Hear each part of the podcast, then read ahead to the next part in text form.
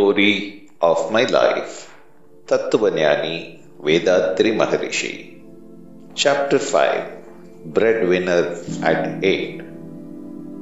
I had engaged myself from my 7th year onwards in certain sundry jobs connected with weaving out of school hours. I assisted my father in preparing the warp and my mother in reeling off the yarn. When schooling ended, I started to learn weaving itself in earnest. For weaving lungis, colored cloth of checkered patterns, only pit looms served the purpose. The pit was shoulder high. If I had got down into it, only my head was visible from ground level. So I stood on tiptoe and leapt up each time I had to pull the cord and manipulate the tape. I was at first permitted to learn this only for a limited period each day. Even that was a concession extended to me because of my eagerness to master this craft. In 2 years, I became quite an expert. What a revelation! It was about this time that something happened one day to disclose to my parents' indigence. That day and that particular incident melted my heart and tears welled up in my eyes.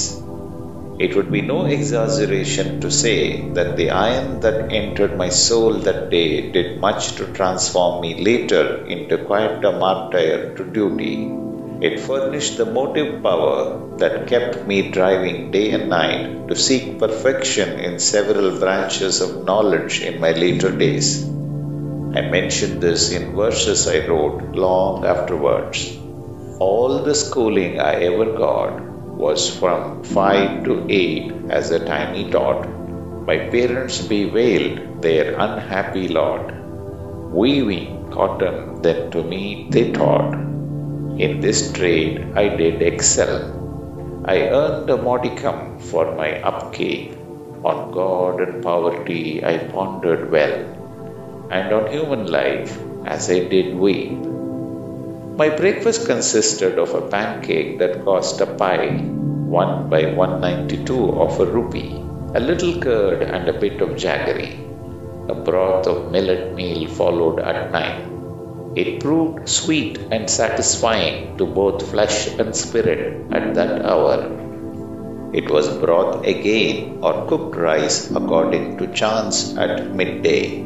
At night, of course, cooked rice was a certainty.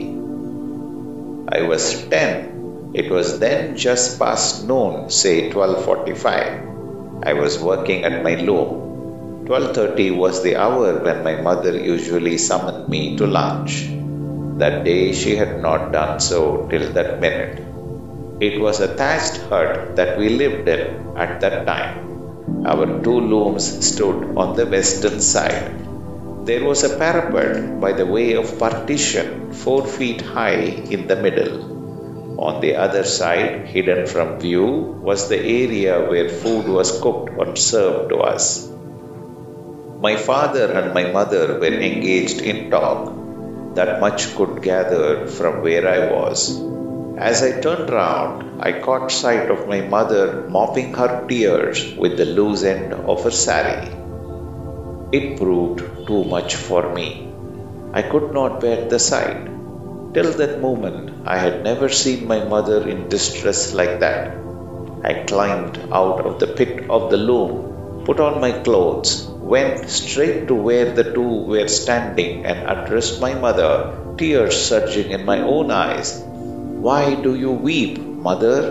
Tell me, mother, tell me," I asked, clasping her legs with my arms. Holding me in a tight embrace, my mother said, "We moved earth and heaven with our penance, oh my darling, for securing you as our child. What a heinous sinner indeed I should be, unable to find a cup of broth to appease your hunger today." With that, she burst out crying. I too wept. I could see that the 2 had been starving long.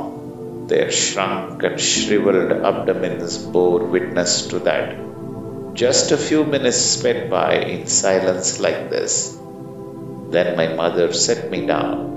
"Look after the child, please, for a while," she said to my father, and went out with a small pewter jug in her hand. Her return was quick. The jug was full to the brim with broth of millet meal. It would have been brought from the third house to our hut, where some distant relatives lived. "Look here, Annie," she said. "You take this now. This evening I shall start my cooking early and give you rice to eat." I couldn't bring myself to taste it in the mood I was in. "I won't, unless you two eat first. How can I eat, mother, when both of you are hungry?" I was obstinate. To pacify me, each took a tiny mouthful.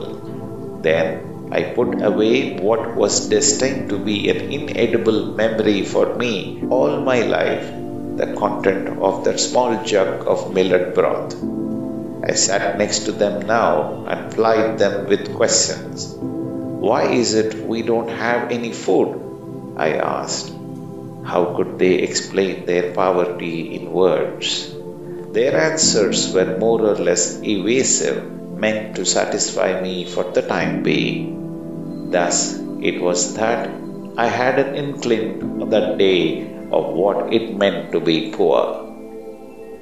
What could I do to relieve my parents of want? That was the trend of my thinking. I fixed my mind on that. I made a discovery. If I work more, I shall be paid more. That will help me to wipe out poverty, I decided. At that time, I knew only one art, that of weaving cloth by hand loom. I worked at my loom day and night. So, what others took 2 days to produce, I could do in just one day and do it as well. Work, more work.